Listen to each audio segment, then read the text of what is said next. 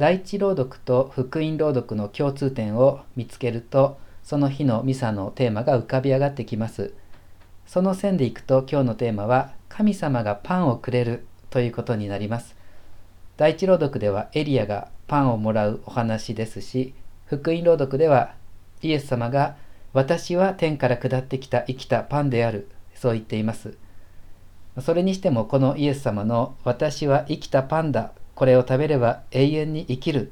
て、まあ、こういう言葉聞いている人はみんな一体これ何を言ってるんだって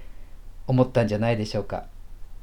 まあ、それは昔竹下登首相の演説が言語明瞭意味不明とか言われて弁舌爽やかだけれども何を言っているかはわからないででそれと同じで今日のイエス様の演説も言語明瞭なんですがでも意味不明だから聞いている人はイエス様にも竹下さんにももうもっとちゃんと誰もが意味がわかるように話してくれってそうなるわけです。まあ、でも、まあ、本当に大切なことは分かりやすい言葉なんかでは伝えられないわけで、まあ、さらに言えばこう誰もがすぐに分かるような言葉は大したことを伝えていないと言ったら言い過ぎでしょうか。まあ、ただ言語明瞭意味不明だったけれど竹下首相は誰もできなかった消費税導入をやり遂げたんだしまた他の例だと例えば椎名林檎の歌とか意味不明だけれどもだからこそ意味を超絶したメッセージを魂に届けてくれる。あの椎名林檎の「宗教」という曲があります。もうすごいですね。タイトルが思いっきり「宗教」って。でこの曲には全然神とか愛とか祈りとかそんな言葉は全く出てこなくってビルも道路もいっぱいできたんだけれどもいいコップが見つからないみたいな意味不明。だけれどもちゃんと人間の宗教心の金銭を揺さぶる力を持っていてまあ個人の感想ですが聞いていると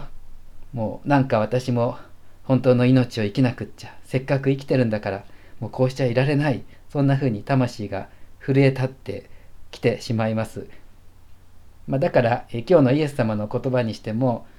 もしこう人に親切にしましょう一日一善とかそんな誰もが分かる言葉だったら